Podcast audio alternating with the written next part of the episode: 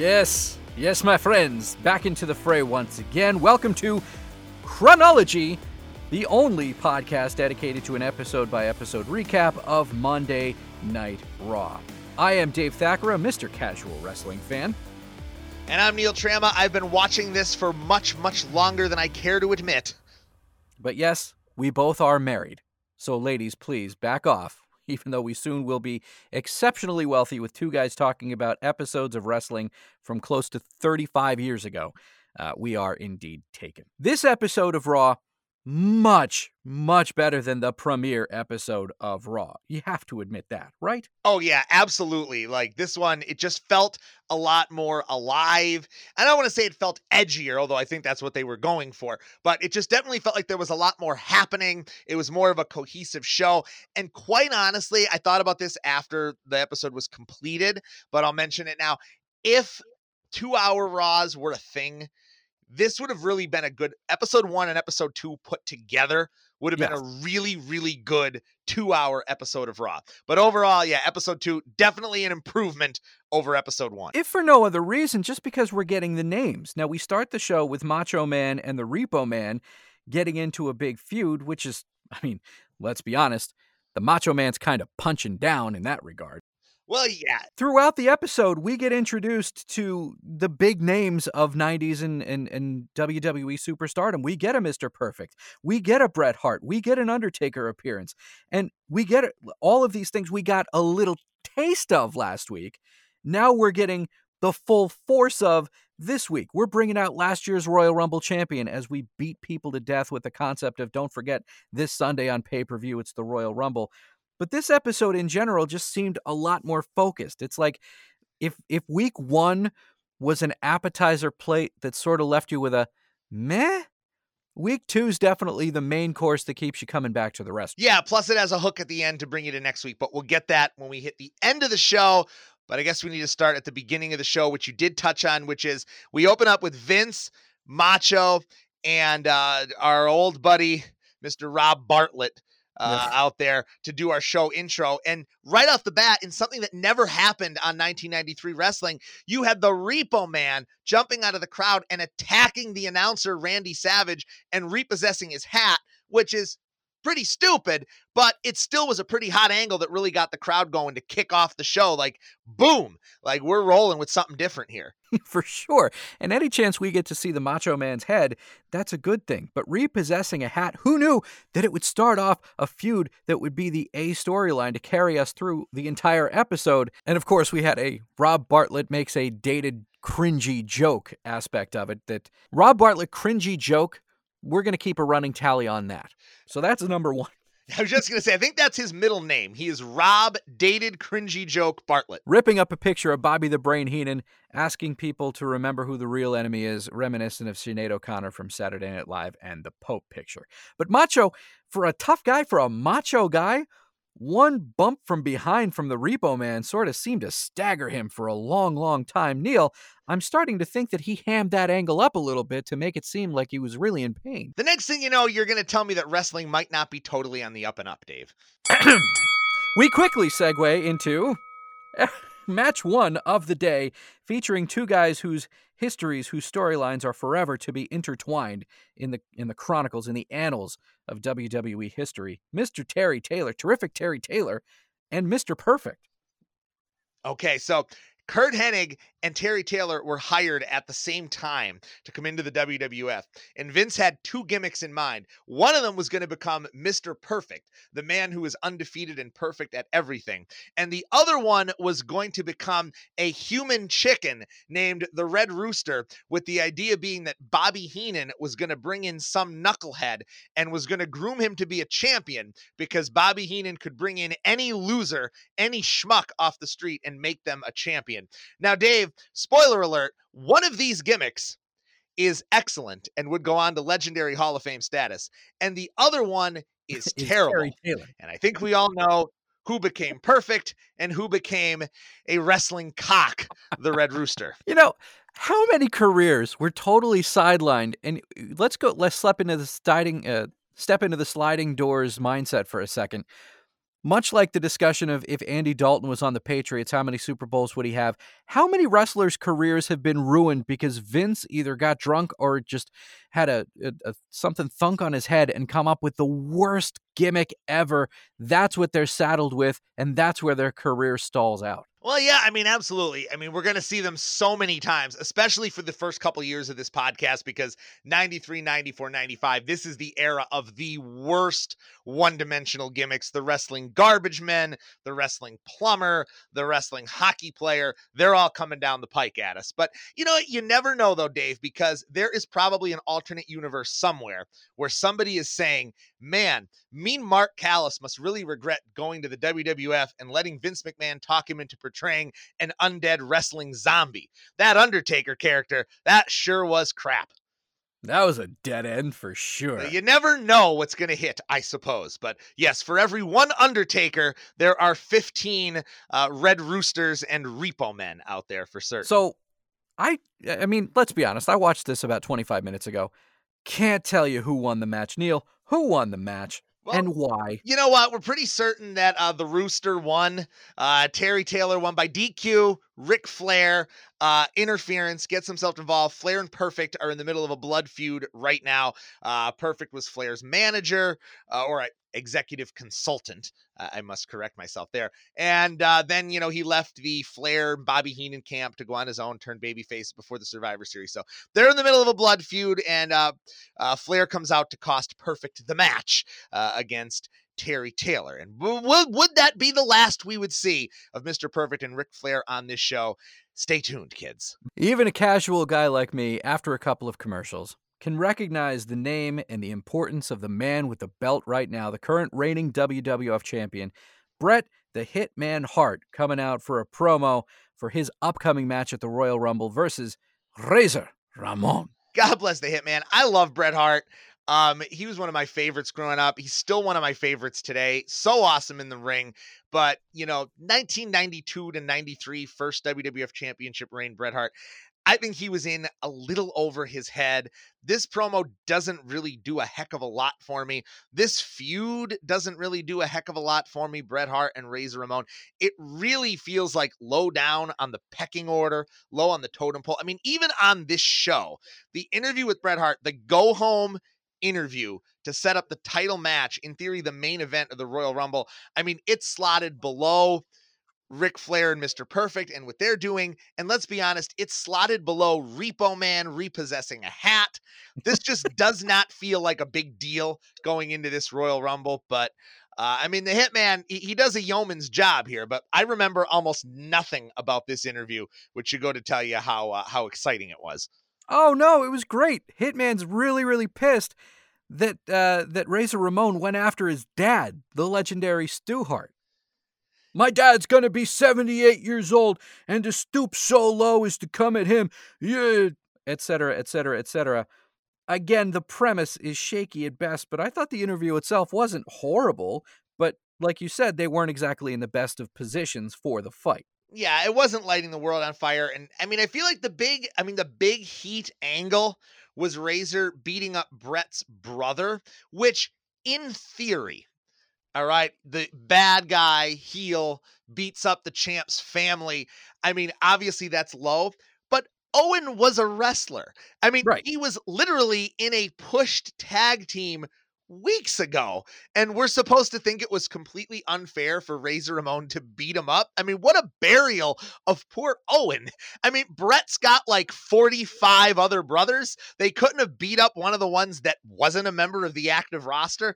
I don't know. I don't get it. This Bret Hart Razor Ramon thing's not doing Yeah, to see Owen Hart put up in the Vickie Guerrero catalog, not really a great spot for him, to be sure. But the promo itself came and went very quickly, and uh, the, what didn't, what seems to be lingering from episode to episode, the headlock on hunger. Neil, let's let's remind people one more time: the headlock on hunger was the WWE's attempt to do philanthropy. Yeah, pretty much. It mostly it was their attempt to get good publicity uh, more than anything else because they were getting a lot of bad press around this time in history due to a steroid scandal. I mean, it was topical. It was a good cause. And I think I touched on this on the last show, which I'm not going to fault them for doing a charity show to raise money, but we'd be kidding ourselves if we said that their uh, that their efforts were just entirely out of goodwill. They certainly were were doing some self-serving uh, some self-serving charity work here. For sure, but it is kind of comical to see Paul Bearer standing next to the Undertaker in the Paul Bearer voice talking about the hungry in Somalia. I mean, it's it's like a cartoon. If if we're in the cartoon realm before, what this takes us to a whole new level. Yeah, this this th- th- there's a lot of cartoons going on here, and this this was pretty ridiculous. It is a ridiculous juxtaposition of like one of the worst famines in modern world history, and you know the Paul Bear and the Undertaker. Speaking of footnotes in history, Marty Jannetty up next with his match against Glenn Ruth, who Rob Portman refers to as the great grandson of Babe Ruth. Ha ha ha ha ha. but Marty, after the breakup of the Rockers, getting trying to play the the the sympathetic wronged man angle in this match in the build up to the match at the Royal Rumble. And Marty, you know, for as much as flack as he gets, dude can put together a pretty good match against a no-name opponent. It wasn't great. It's not going to last into the, you know, top 10 lists of anybody, but it was a pretty good match. Well, yeah, I mean, Marty was a solid worker. I mean, it's a shame, you know, the the famous wrestling quote unquote personal demons uh, took their toll on Jannetty's career so many times, but you're going to see him a lot off and on in these 93, 94 Raws. And, you know, he's a good little workhorse. He's a decent guy to have around the mid card. This is like kind of his brush. This feud with Shawn Michaels is, of course, the closest he's ever going to get to fame and glory as a singles wrestler. But let me ask you this, Dave. His opponent Glenn Ruth is an understated Raw debut. This may be our first one. Uh, he is. Uh, do you know who he is, Dave? I have no clue. Glenn Ruth is the future headbanger thrasher. No. Yes, he is the man who would be Thrasher of the Headbangers. And if you're listening to us on uh, Place to Be in, on the podcast feed, uh, long, long, long, long, long ago, uh, th- there was an interview with him, one of the earliest Place to Be podcasts with with Glenn Ruth, and you could hear all about this era in his career. But yeah, uh, WWF jobber for many years before they decided to make him a Headbanger Thrasher, who we will get to in a number of years uh, down the road here on the podcast. But he'll pop up a few more times as a jobber here on these early shows, but that is who he is. Moving on, we step away from the action. We have the Repo Man explaining his attack on the Macho Man. Neil, did it need an explanation? No, I think probably the less you force people to think about this, the better. The Repo Man making the most of his screen time and his gimmick, totally buying into it, but uh yeah, it's uh let's just say I don't think that would be someone's idea of a good idea today. But then we get Hey, Chico, we got a spot with Scott Hall, Razor Ramon, talking about his upcoming match against the Bret, the Hitman Hart, and a response to the initial challenge. Again, this whole episode, while it was much better and featured more action, you gotta think that it was just a 45 minute infomercial for the Royal Rumble. Well, these shows are all infomercials for whatever the next pay per view is, really. That's what it all boils down to. And yeah, this is Razor's try to, to sell me on this match. He's still not doing it. But uh, you know, it is what it is. I'm there. I don't know. I just I don't know what happens in the upcoming Rumble match. I don't know who the eventual champion is. I'm pretty sure Bret Hart retains. But I'm in. I'm locked into the championship match. And you know, it's your it's your favorite part of the show, right? The Royal Rumble report with Mean Gene Okerlund. Mean Gene is a broadcasting legend and should be in every single Hall of Fame. And when he talks about the upcoming lineup, no matter which stars are there, which in this Rumble recap, I have to say that I was kind of surprised that IRS was like named second, and they came back to the Million Dollar Man with the introduction of and the other member of Money Incorporated, the Million Dollar Man. I thought I thought Million Dollar Man was like was the name on that, and IRS was along for the ride. But I guess I'm wrong at this point. Uh, not during the Royal Rumble report. Apparently not. But that again, it just it took me by surprise. It took me back. I'm like, and also Ted DiBiase. And here's some other guys too. It's what? The man's worth a million dollars, which in 1993 was a lot of money. We get an actually great wrestling match next with the Nature Boy Ric Flair coming out in Victoria's Secret clothing. Ha! Thanks, Rob Portman. Yeah, don't get me started on that idiot because he was at his absolute dirt worst during this match. But get to the match. I cut you off. Who, who does who does Ric Flair face? El Matador, Tito Santana, in a match that I'm going to be honest with you, I I liked like a lot. If the Marty Jannetty match was solid and a good a good bit of wrestling, this to me was like easily the highlight of not only this episode but of the last episode too. It's the best match we've had so far. Oh, definitely. I mean, Tito's a consummate professional. He's a veteran, uh, you know, albeit in his the ridiculous El Matador gimmick, but whatever. He's still Tito Santana. And, and Ric Flair, I mean, is Ric Flair is one of the greatest of all time. So it should come as no shock that they go out there and have a great match. I mean, maybe even flirting with saying like a four star match almost between those two. But great action, totally ruined by Rob Bartlett. He's awful in every match, but he just really had it out for Flair for whatever reason, like just his burials of Flair just really irked me because of what a legend he is. And even at the time, he was like just the champion. He lost the title in October and it's right. January. And you know, he's making Victoria's Secret jokes. There was a point where he makes the I've fallen and I can't get up joke. Like, really, you're gonna call Ric Flair old, like you fat piece of shit. Like, I cannot stand this Bartlett already. I know he was in over his head and it's not totally his fault, but he friggin' sucks. But after the first episode, when he had a couple of those moments where he's sort of taken the wind out of the Vince builds him up and then Rob Bartlett with one comment shuts him down. Like Ric Flair won last year's Royal Rumble. Your upcoming pay-per-view is the Royal Rumble. Why are you going to trivialize anything that he did last year or anything that he is in his career right now when you're trying to actually get people to fork over enough money to buy a pay-per-view? It's the Royal Rumble. It's the biggest thing ever. 30 superstars, one ring, measuring on the Richter scale. Yeah, but the guy that won it last year went to Victoria's Secret. Ha ha. Eh, yeah, I, I don't. I don't get it. Absolutely. I, I think I think anyone listening to this agrees with us 100% on that too. Uh, but yeah, that just it really really irked me in the middle of what was otherwise a great match. Although a great match with another crap finish, wow. which uh, that's the one I think black mark on this otherwise really good episode of Raw. We got some really crappy finishes here as Mr. Perfect comes out, uh, reciprocation for the first match, uh, costs uh, Ric Flair here and then then Ric Flair goes into prime nature boy mode, going nuts. He's an absolute maniac. Uh, calls him out for a career ending match next week, a loser leaves town match on next week's Raw. Uh, that's a that's a marquee match. That's kind of shocking that they're going to that level already. Was one of the guys planning on leaving the company like right then anyway? Well, Dave, spoiler alert for next week's show. Uh, next week will mark the final appearance of the Nature Boy Ric Flair for many, many, many years on WWF Monday Night Raw. Yeah, Flair was on his way out to go back to uh, WCW. Uh, we could talk about this more next week, but uh, this was the very rushed angle to set up his departure from the company that did come pretty suddenly uh, here at this point. And that's almost it almost forgives Bartlett for burying him since he was on his way out, except I don't believe for one second that Rob Bartlett had any idea that Ric Flair was leaving the company and thought that that would be a good excuse to bury him. He's just a knucklehead. Well, we can see exactly how much of a knucklehead he is. Mr. Perfect, of course, responds to the challenge of the loser leaves town match in the affirmative. Has anyone actually turned one of those down?